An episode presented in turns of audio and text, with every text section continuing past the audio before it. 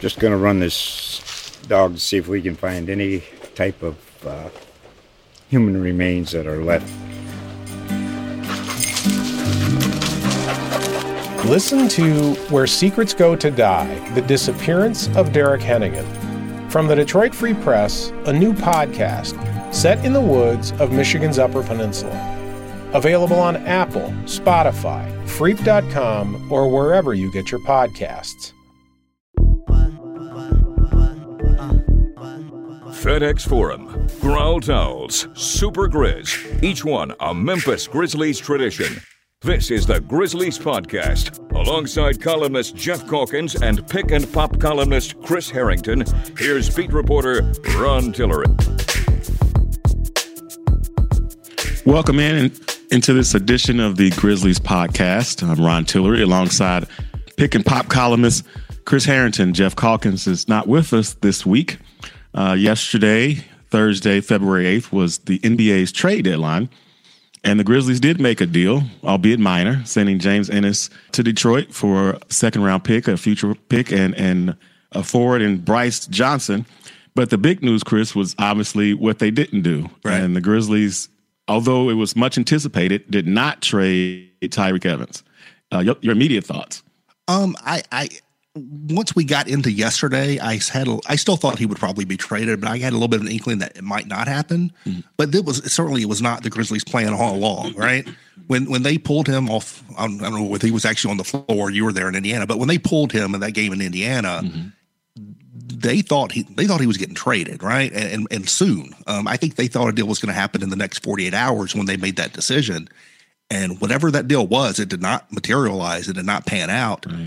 And so, I mean, I still, I still thought they were likely to move him, but I think once it got to Wednesday, I think they were so disappointed in what they were being offered, and it's sort of like, you know, you you you balance what how much you value what people are offering versus what kind of incentive, and I think it's a small one, but what kind of incentive you think keeping him through the season gives you to try to bring him back this summer? And I just think they valued the return so little, they thought they'd go with door number two. Yeah, you know, it's interesting. The reaction to what didn't happen was just, you know, crazy. But people went Yeah. nuts. Just to put a cap on how it all played out. Yes, Indiana, Tyreke warmed up Right. and uh, went through his routine and was told to go back to the team hotel. I just think I don't even know if it matters now, but the, the way it played out, It I think is yeah, messy. That's a perfect word. I mean, there's a lot of messy in this in this organization, though, right? I mean, Yeah. we're kind of used to messy. I mean, uh, when, when when players get pulled, the deal is done. The only thing left is to put them on a plane to the next city the next day. I and would- I just don't understand why they couldn't have taken him to Detroit that very same Right. night because he could have gone anywhere from Detroit. Uh, Yeah. I, I, it just played out, and I think you, you nailed it, messy. It was just, and, and I think it was really unfair to a guy who has been a true pro on and off the floor, uh, very productive, who wanted to be around the team. I mean, let's face it, half the team has a sore knee. Know, Right. they, they couldn't come up with a sore knee Well, and let him be around the team. he had just set out two games. Like the game before that, he'd come off the bench against Phoenix. But he just set out the two games before that because of a stomach thing. And so, yeah, Hmm. I mean, they basically set down Brandan Wright effectively. They just didn't announce it, right? right, exactly. And so, Yeah. no, I, I agree. I, I think it should have, it could have been handled in a way that was less showy and less messy and in a quieter fashion. Um, I will say, like Atlanta, it was not as dramatic because it happened much closer to the deadline. But Atlanta set out Belinelli and basically said it's because of the trade deadline. They actually they did not trade him. It ended up not happening. Right. So it's not unprecedented for a guy to get pulled for trade reasons and then not get traded. It, it's happened twice on this deadline. But it was not as public and as a long term as what the Grizzlies went through with Tyreke. Right. I think that's what the unprecedented thing is. It's how long it lasted, uh, more than a week. Uh, Right. so that's crazy. But anyway, so like there will be a lot of deb- debate about why didn't they just get something for him. I guess my take on that is when you talk to, to NBA executives, uh, probably across all pro sports, they always talk about assets, assets, assets, assets. Right. And so, like, can you? I, I realize they didn't want to take any players back because they probably didn't want any money on the books for uh, this summer. Yeah. But you know, if if you could just get picks, why not do that? Because even if you don't value the pick for your own organization, Be a trade chip, right? yes, they, they can help facilitate trades. They just used a second round pick to get rid of Troy Daniels. Right. Detroit just used the second round pick for the Grizzlies to take uh, Brice Johnson, who who probably won't play for them. So I, that's the part I don't understand because this is starting to remind me too much of the OJ Mayo exit. Right. Like they they knew that they weren't going to re-sign OJ Mayo. They couldn't. They had just paid, you know, basically paid the core four in uh, that year. And OJ was last in line, so they, they weren't going to be able to pay him. And his qualifying offer was almost eight million, and yet they held on to him and got nothing for a guy who was a top five draft pick.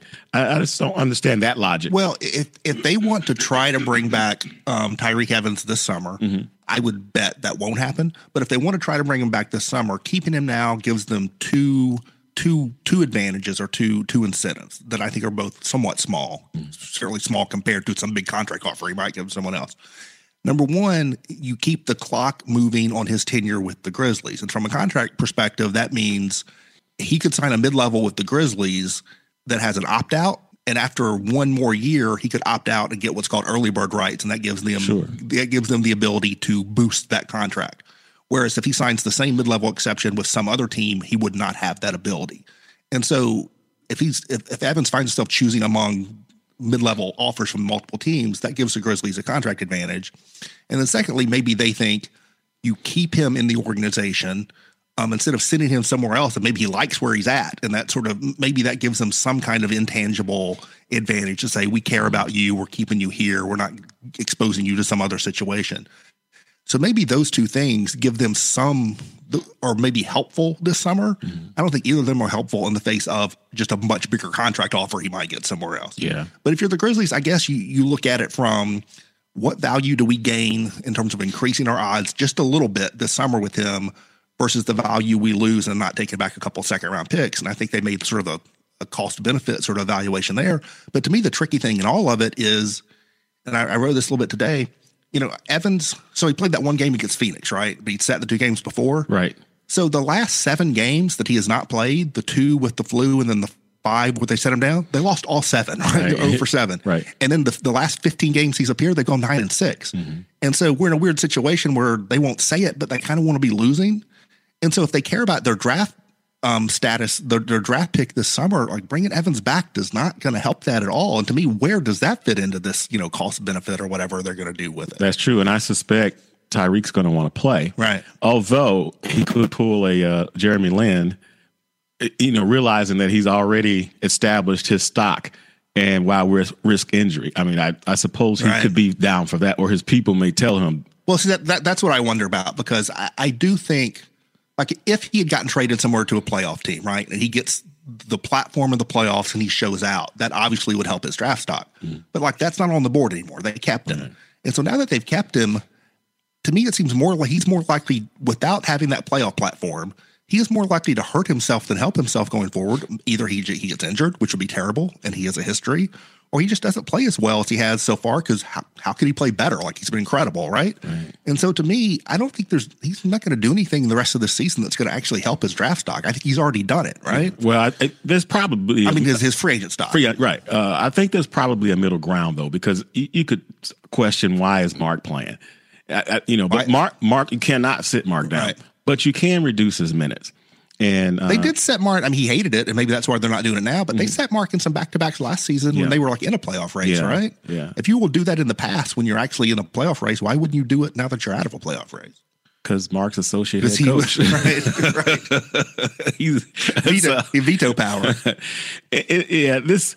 Yeah, I don't know. Uh, um, now let's be clear though. Now, you could not have sent Tyreke to another team at the deadline and then sign him this summer and still have the benefit of Right, the right, early bird. You could not have done that. if you send him away, the most you can offer either way, the most you can offer him is the mid level exception.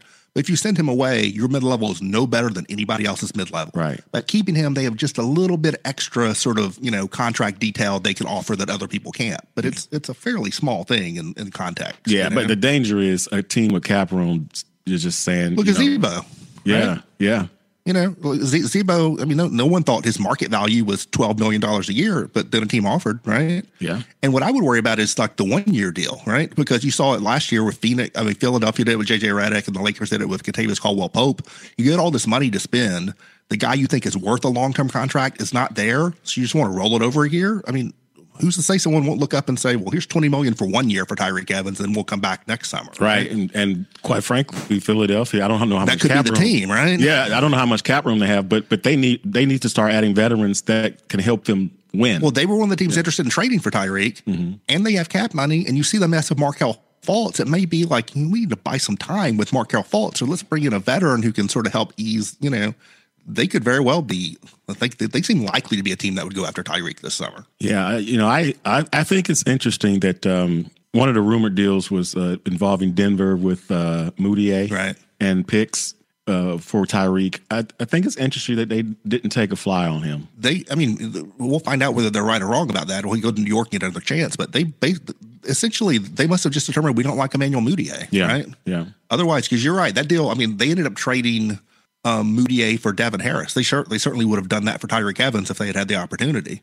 sure. And so, you know, maybe you know you get bid on Ben McLemore, telling yourself like this guy, this high draft pick hadn't panned out, so we'll get him here, and he'll, you know, maybe Yeah. you know who knows what's going to happen with Mudiay. Because that's what you're always talking about, ma- mainly in free agency, the secondary draft where, where you've There's evaluated. been examples and- where it's worked. Like Yeah. DeMarre Carroll was one that worked, and you can find examples where it's worked, but there's sometimes the guy's just not good. Yeah, and, and for Grizz historians, James Posey was a guy Yeah. that had been in the league and they identified as somebody that could help him, and he, he established his career in Memphis, uh, Right. playing the three and D way. Yeah, so Chris Wallace is going to address the media, and Yeah, who knows how much we'll get out of that? Oh, right? I know. It's uh it's it's not gonna be much. But uh and so if you're gonna be listening to this podcast, he will have done it on Friday, the day after the deadline, February 9th.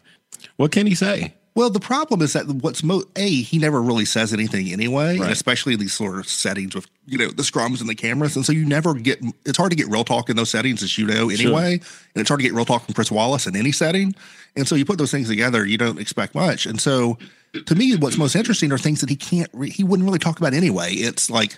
Okay, you got Tyreke Evans back. How do you protect your draft pick? Like they're not going to talk about that, Right. really, right? Right. And it's like, to me, m- the most interesting thing to me is to what degree, if any, did they get indications from Evans or people connected with Evans that they might be amenable to coming back on the terms the Grizzlies are able to offer this summer? And did that feed into their decision?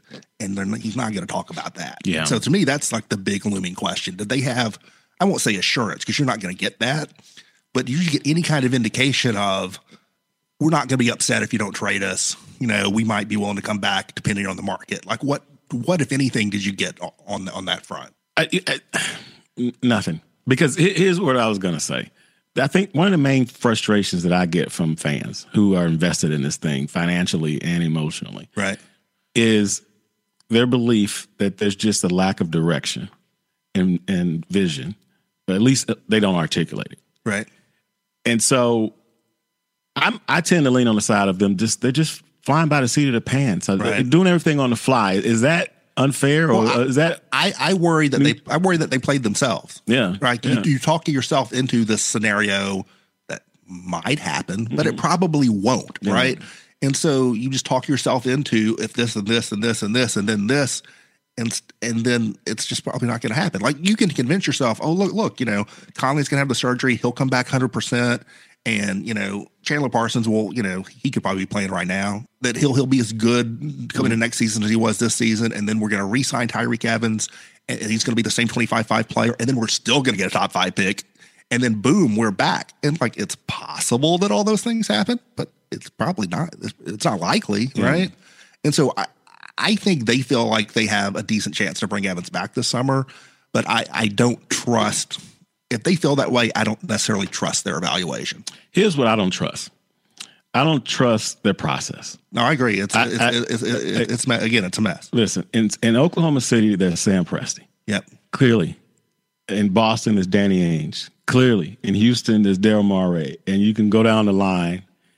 I, uh, the fact that there's no one in Memphis who has autonomy, Right. or is clearly the lead guy, because it's not Chris Wallace. You can call for firing Chris Wallace all you want, Right. but he's no more responsible uh, for Hasheem Thabeet than he was for Tony. He picked Tony Wroten, but he didn't pick Hasheem Thabeet. I mean, so I mean, his his resume is all over the place, Right. You know, It just, it, it, you know, Chris Wallace has done lots of good things. He's certainly capable of doing them again. Like everyone has a mixed record. Yeah. But my, my, my problem has been at this point, at this late date, it feels like he's still in that spot because it's a comfortable thing for ownership to do, not because of a of a strong active decision that this is the best course for the franchise. It's just comfortable. Right. No, I agree. I, I just think, and I'm not even taking up for the guy. I mean, if they fire him or not fire him, so what? The, Right. the, the point is, he doesn't have ultimate power. Right. I mean, that there's this is all done by committee. And by the way, there's some people sitting on that committee who have no business being at the table uh, as it relates to basketball. Right. Joe Body being one of them, you know, and and and that's Pera's attorney. I, I just think front offices should be kind of like coaching staffs, and like I know the Grizzlies are not a good um, example of what coaching staff should, you know, should, how that should be handled. But you know, you, you hire a head coach, and you let that that head coach assemble his staff, and that head coach runs that part of the operation. Right. Right. To me, you hire a lead executive. You give him autonomy to run his part of the organization. He assembles his staff, and it flows down from him. And that's sort of the way it should work. And it just doesn't. It's never felt that way here. No, not, since, Jerry West was here, right? Yeah, you took the words out of my mouth. Not since Jerry West. And people can quibble about Jerry's decisions and ever, but he did make them relevant. He did make them a Right. playoff team, and he he made solid moves.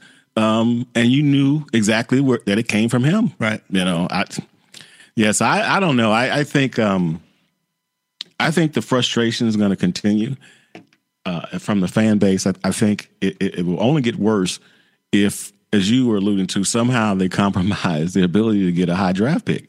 That's the only thing that can create more excitement. Well, the, the the danger for them is at this point, unless they like jump into the top three, almost no matter what happens, people can tell themselves it would have been better if you hadn't if you hadn't if you if you hadn't kept Tyreke, right? Hmm. And so let's say they get the sixth pick, which I think would be pretty good to get. Then maybe people will say, well, yeah, but if you hadn't kept if you had, if you traded Tyreke, you would have had the third pick. Hmm. And so to me, the worst case scenario is they drop like far down. They dropped to eight, to nine, to ten. Yeah. In that case, even if you get Tyreke back, i- i- if you drop down to 8, 9, 10 and you don't get Tyreke back, it's a total disaster. Mm-hmm. If you drop down to 8, 9, 10, even if you do get Tyreke back, people are going to say you screwed up your draft pick and that matters more. And so I, I think it's a really dangerous decision they made. Where do you come down on on Chris Wallace's job? You know, it's funny. I, you know, Geoff's not here with us. And so I, I would say this even if he were in the room, to be clear. But, you know, Geoff has called for Chris to be fired, right? Mm-hmm. When Robert Pera came in and was hired, Chris wrote a, Geoff wrote a column saying Chris Wallace has to be kept. Mm-hmm. I, I, I, I did not, I did not say that he should be kept then. I'm not saying he should be fired now. Right. I do think that that this organization could use more structure, more transparency, more communication, and it's probably just time for a little bit of a change to freshen things up. And so, mm-hmm. if it were me, this the setup they have now is not the setup I would want. I would hire mm-hmm. someone new and give them the kind of autonomy most lead executives have in the league, and say, "You hire your staff. If you want to keep Ed Stefanski, fine. If you want to let him go, fine. If you want to keep John Hollinger, fine. If you want to let him go, fine. If you want to keep Tayshaun Prince, whatever. You like you hire your staff. It's like you hire a new head coach. They may keep some of the staff. They may bring in new people. Right. Whatever. Like you're in charge. Go do it. Right. And so I do think it's kind of time, you know, to freshen things up a little bit and have a little bit more coherent structure. Yeah, I think uh, I, I agree wholeheartedly with everything you said, and, I, and I'll just add on to it by saying this. To me, I'll suggest that Robert Pera is not remotely engaged. Right. Um, you know, forget the lack of interviews and all that stuff. I mean, I, I, I think you hit it with Chris being safe. He doesn't have to worry about it. You know, like he did with Jason Levien, and he was worried about all the little shenanigans he was pulling. Right. And eventually had to fire him. But you're talking about two management teams because Chris wasn't running a team when Pera took over. Right. He gave it immediately gave it to Levien. Yeah. Now we were talking about Pera being on his fourth coach in five and a half seasons at, of le- ownership. At least I've lost track. Yeah. Yeah. And and this just screams instability. Right. I mean, this is um Well, the problem with the whole, even the idea of like changing the front office is like you got to start at the top, and so they have to nothing. I don't think anything is going to change on. Maybe nothing will change. Period. But nothing's going to change until they get the ownership thing sorted out. Right. So they got to start with figuring out who owns the team. Right. And once you figure that out, then maybe you know you, you sort of work your way down. But the reality is, like nothing's going to change on the front office. Right. And I suspect that that's the only way it's going to change if ownership Um, changes. That's possible. Yeah. If ownership changes, we know it'll change. Oh right? yeah, oh yeah, absolutely, absolutely. All right, we're gonna wrap this one up, and uh, the trade deadline has come and gone, so everybody can go away and have a, uh, uh, uh, I guess, a semi vacation for All Star because normally we're we're just wringing our hands uh, during All Star break trying to figure out what teams are gonna do. We got Dillon Brooks in the rookie game. That's like all we got, right? that's it. That's it. And, uh, and uh, so we know where the Grizzlies are headed. They're continued. Uh, well, you know, before we get out of here, I guess I mean, we know Mike's coming back next season. right. What does what does all this leave Marc Gasol? I mean, I, he's been leading the young kids. He's had a positive attitude. He's been doing all the interviews, but I suspect he's a little frustrated by it all. Oh, I, I, I, mean, he's frustrated all the time, right? Yeah. I'm sure. I'm sure he is. Um, I think because I think because he and Conley are so tied together, and because this went off the rails, there are lots of things that went wrong, but it went off the rails primarily because Conley went down. Right. Right? There were seven and four with Mike Conley, so I think it's easy to talk yourself into like we come back and we're we're good mm-hmm. next season. It may or may not happen, but I think you can talk yourself into it. Right. So I, it reminds me a little bit of the the season that Pau Gasol got traded. Right. It was when like you know you went into the season hoping you'd be good and then you weren't and that's when it sort of fell apart that could have been this season but you have the excuse because it was because of conley It's not because of your team it's because of conley so i think i think you come back next season and you roll it back and you plan to be good and if next season goes wrong the way this one did that's when i feel like it could be a, it finally break up Yeah. but but I, I I mean anything could happen. But I'd be surprised if, if they don't they're not coming back next season with Conley and Gasol and those guys talking about how we're going to be good again. Yeah. Well, I'll let- let you have the last word there. He's Chris Herrington, Mr. Pick and Pop. I'm Ron Tiller, the only beat writer the Grizzlies have ever known. And uh, we will be talking to you again next week. Thanks for listening. The Grizzlies podcast is hosted by Ron Tillery, Geoff Calkins, and Chris Herrington, and posts each week during the regular season at commercialappeal.com. You can also subscribe to the Grizzlies podcast for free on Apple Podcasts and Google Play. I'm Sean King. The Grizzlies podcast is a production of the Commercial Appeal.